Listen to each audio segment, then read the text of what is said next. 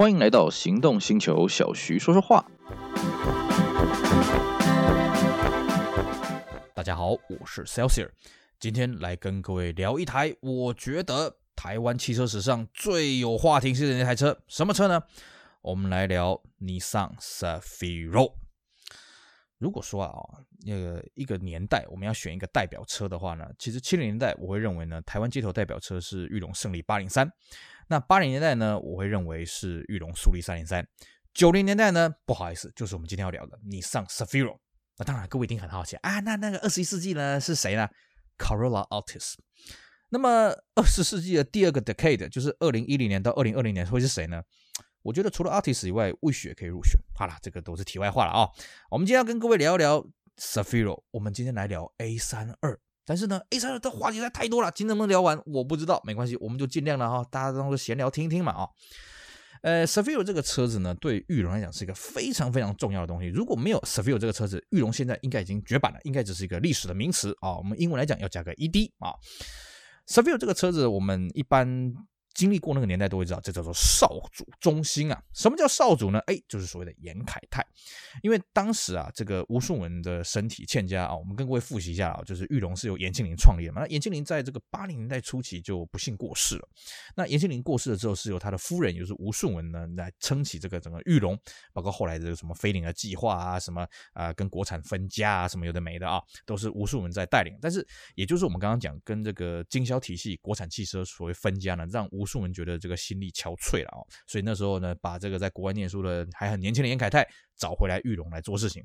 可是呢，严凯泰他面临到的玉龙其实是一间坦白讲啊，老气沉沉啊，哦，就是思想僵化的一间公司了啊。以我们外人的观点来看是这样子啊。当然，严凯泰还是年轻人嘛，他也注入了相当多的思维、相当多的活力啊，去拯救这间公司。但是始终呢，裕政乏力了啊。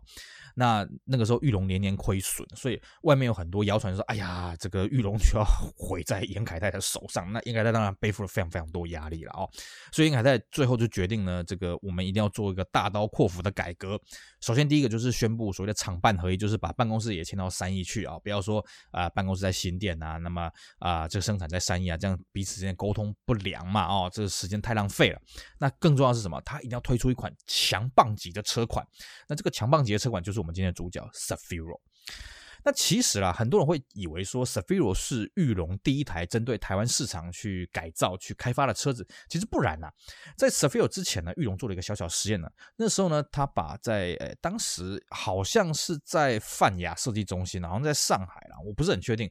当时那个华这个台湾的这设计师啊，这个石志杰把他找回来，让他来当这个裕隆设计中心的这个领头人，那么让他来主导这个 Centra 啊，当时是新好男人，也就俗称的三四一的这个小改款，就 Sentra C，那针对台湾人胃口去设计的 Sentra C 呢，当然获得市场上非常大的好评。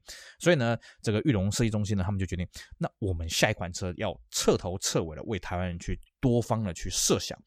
那么这一台车呢，选择的就是当时原厂也才刚推出来的这个 Cefiro 代号 A 三二。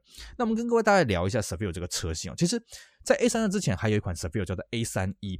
那 A 三一 Cefiro 跟 A 三二 Cefiro 基本上没有什么关联，为什么呢？因为 A 三一 Cefiro 它是一台后驱车。那台湾目前我是没有看过有人在路上开过啦，可能当年可能有外交使节或者留学生带回来，因为这个车有在美国卖过了啊。美国卖的名称也不叫 Cefiro，应该叫做 Lareal Ultima 了啊。具体名称我可能要再查一查，但是不重要。Cefiro 在 A 三一的时候是后驱车，可是到 A 三二的时候，它变成一台前驱车。主要原因是因为日产他自己也发现，嗯，我们的后驱车太多了啊。当时日产有什么后驱车呢？有 Cefiro，有 Cedric，就是我们台湾的裕隆胜利，然后 Cedric 还有双生车叫做 Gloria，然后呢还有一款叫做 Laredo，然后还有一款叫 Leopard，然后还有一款大家耳熟能详叫做 Skyline。哇，这是叠床架屋太多了。来来来，我们来搞一款前驱车好了。所以呢，就搞了一台 Sefiro 出来。不过呢 Sefiro 这个车子，它在日本当地，不管是 A 三一还是 A 三二，它比较强调是动感的外形，然后还有它的这个驾驶的乐趣。基本上了啊，Cefiro 这个车子一直到 A 三三，就是最后一代在日本叫 Sefiro 这个车子啊，它都不是强调它是多多高级的，它高级的程度，你如果看过日规的这个行路，你会发现。嗯 s a f i r 这个车跟高级的确扯不太上关联哦。可是呢，在台湾呢、啊，Cefiro 变成一台高级车，为什么呢？裕隆他认为我们要突破玉龙旧有的这个形象，让大家觉得说，哎，以前玉龙只会卖一些便宜的，但是品质又不是很好的哈。有些人就戏称嘛，叫做铜罐仔车嘛，当公啊掐哦，我们一定要洗刷这个耻辱。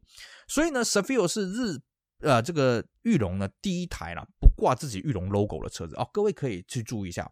其实，在 Cefiro 之前的这些裕隆的车子哦，大部分都是挂裕隆的车标，比方说像 Sentra 三三一哦，各位去看它那个车尾有个 U 弄的那个字样，甚至呢，那个呃 Sentra 那个字字标哈，它长得很像 Nissan，可是它里面写的是 S E N T R A。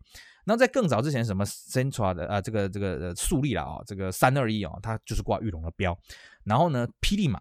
哦，March 最早他们挂的都是玉玉龙的一个标，一个 YL 象征飞龙在天，一个菱形的一个标志哦。各位有兴趣可以去找一下。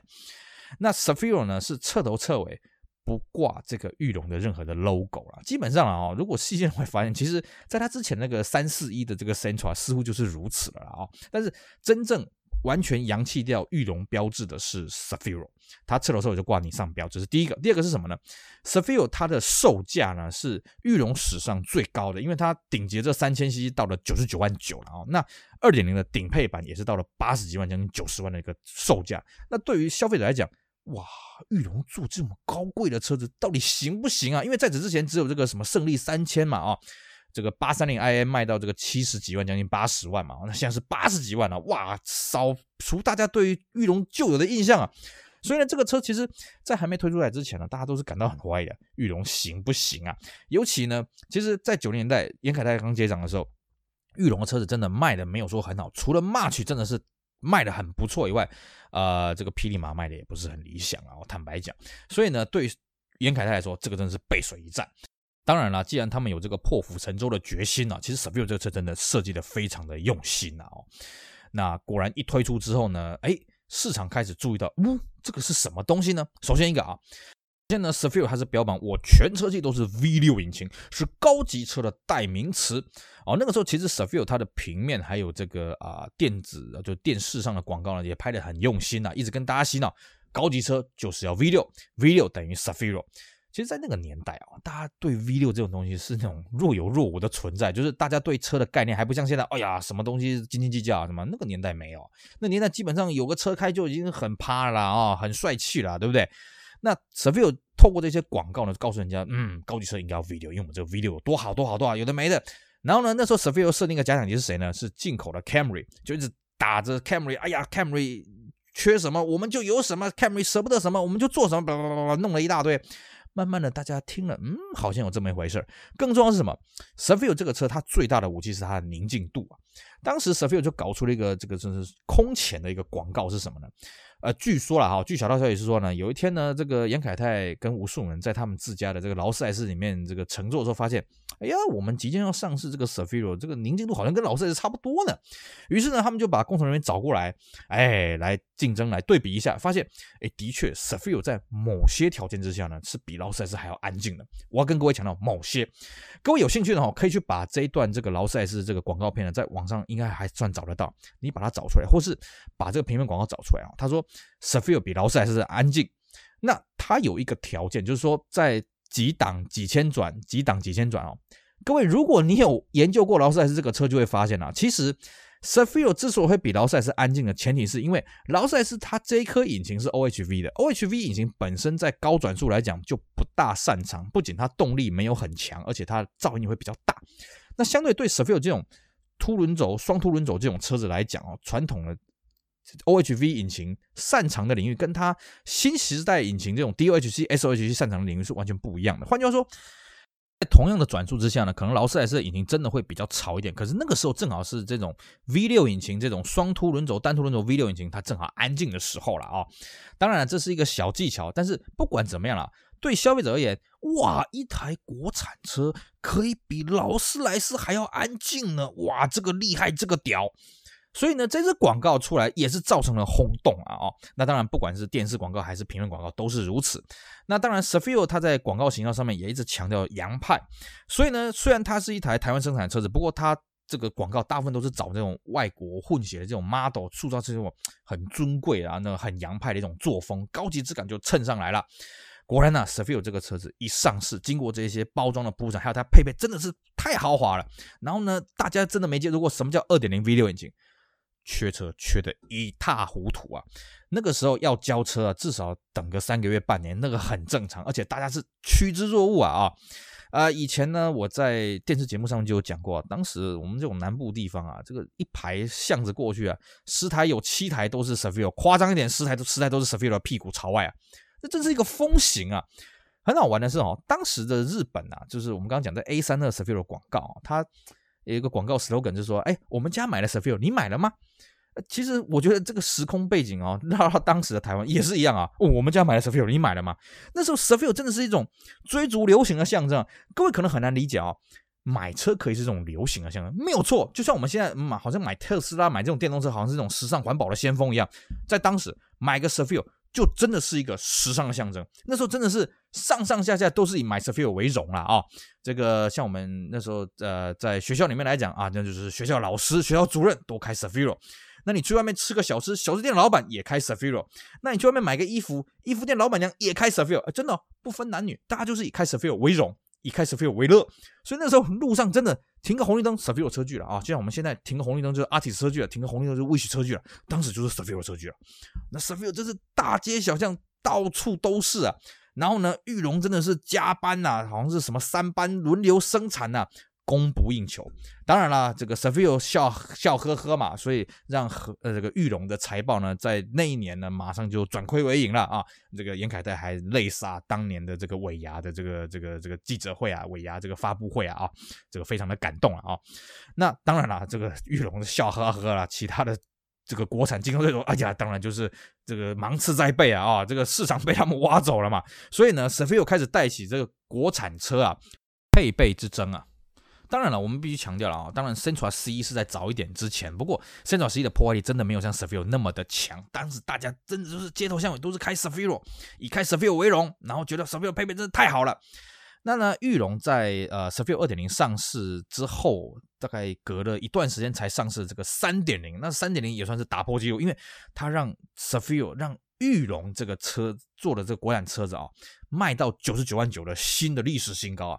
当然有了。二点零的这个口碑的基础，其实 Cefiro 三点零呢，很快就受到广泛的欢迎了哦。虽然它九十九万九，但它配备当然就更好了，而且又三千 CC 的嘛，那外观就更加的气派啊什么的。所以这个车子很快就席卷了很多公部门的用车了哦。然后官车啦什么，另外一个是什么呢？诶，因为三点零的外形呢，其实可以从二点零改过去，所以那时候坊间出现了一大票啊，Cefiro 的升级件啊，你可以如何从二点零最入门的铁圈版呢，一路升级到三点零最顶级的旗舰版？那当时最流行的就是什么？无非就是把三点零的直瀑镀铬水箱罩改上去，然后再贴个 Infinity 的 logo。不要怀疑，当时大家都被洗脑说，哎呀，这个车子是国外的 Infinity i 三十的这个版本，所以那个时候很流行啊。车头贴个 Infinity，车尾贴个 Infinity，然后下面的 Cefiro 不换啊，因为呢，那个这个后箱盖饰板上面呢，你是可以改成 Infinity 那个字样，不过哎，那个比较麻烦啊，大家比较懒，所以很多路上你会看到很多 Infinity s a f i r o。那另外有趣的事情跟大家分享啊，当时呢，我爸也去赶流行去买了一台这个 Cefiro，而且我爸买的还是一台很特别的哦。基本上 A 三呢，在小改之前呢，哦，它的颜色大宗呢是黑色，还有这个墨绿色是大宗了哦。那白色也有。那我爸那时候买到一台银色的，银色呢是 A 三呢要小改之前才追加的一个颜色。那那银色的 Cefiro 当然它的外观什么也都长一样了哦。那后面就贴个这个 Cefiro 嘛，哦，你上然后 V 六二四 V 嘛。那我爸那时候买车的时候，每个人都讲，哎呀，企业啊，哦，就是姓徐的嘛，啊、哦。啊，徐董啊，你这个车是两千四百 CC 的是吧？哦，两千四百 CC 为什么？你后面贴二十四 V 啊？哎，那我爸就哑然失笑了啊！这二十四 V 是二十四个气门，二不不是讲讲它是二点四吗？各位，这个东西你真的不要去笑当时的人，当时真的没有什么概念啊。像更早之前的那个大发银翼有一个那个四气门的版本，它叫 V 十六，明明就是十六 V，它叫做 V 十六。然后呢，更早之前的那个兰吉亚帝马。哦，它的这个这 V 六顶级车型，它叫什么？叫六 V 啊，其实大家都没有什么观念啦，所以那时候 Stelvio 出来，很多人以为是两千四百 cc 的车子，反正税金都一样嘛，哦，而且开出去有面子，哎，你也开 Stelvio，我也开 Stelvio 啊，好开心啊，到处真的都是可以办 Stelvio 车距了，所以这个车子席卷了整个台湾车展，改写整个台湾车展对于配备的这种要求，对于配备的这种追求，基本上从此之后啦，一直到最近这几年，因为经济比较不好，在这 Stelvio 出来的二十几年当中啊，其实。台湾生产的这些车子哦，你必须配备要很丰富啊，要学过短袜，你才有办法在市场上接受消费者的洗礼啊！这是 Stelvio 带起的配备大战啊！那当然了啊，我们现在再去看这个 Stelvio，你现在在路上看的很少嘛？为什么呢？因为很简单，因为 Stelvio 它是 V6 引擎，它油耗很重。那你说当年大家不在乎吗？我告诉各位，真的不在乎。为什么？那时候景气好啊，甚至是一九九八年亚洲金融风暴，台湾也没受什么影响。所以那个时候你说油耗差，你油耗差没关系啊，那时候油价也低啊，是不是啊？各位，现在我们就加个油，那么二字头、三字头，对不对？当时还有一字头、二字头的，对不对啊？所以呢，Stelvio 啊，修过短袜啊，油耗差一点没关系。那时候大家景气好，消费力好，大家大街小巷到处买啊，是不是？真是人争欲知啊，可以这么去形容了哈。好，其实 A 三的 Stelvio 这个车的故事还有很多了。我们现在目前为止只跟大家讲基本上的一点点，就是 Stelvio 它上市前的故事，还有上市前的轰动。那到底 Stelvio A3 的这个车还有什么强大的魅力呢？我们下回再跟大家好好聊聊。我是 Sales，感谢大家收听，也希望大家继续支持我们其他精彩的行动星球 Podcast 节目。我们下回再聊，拜拜。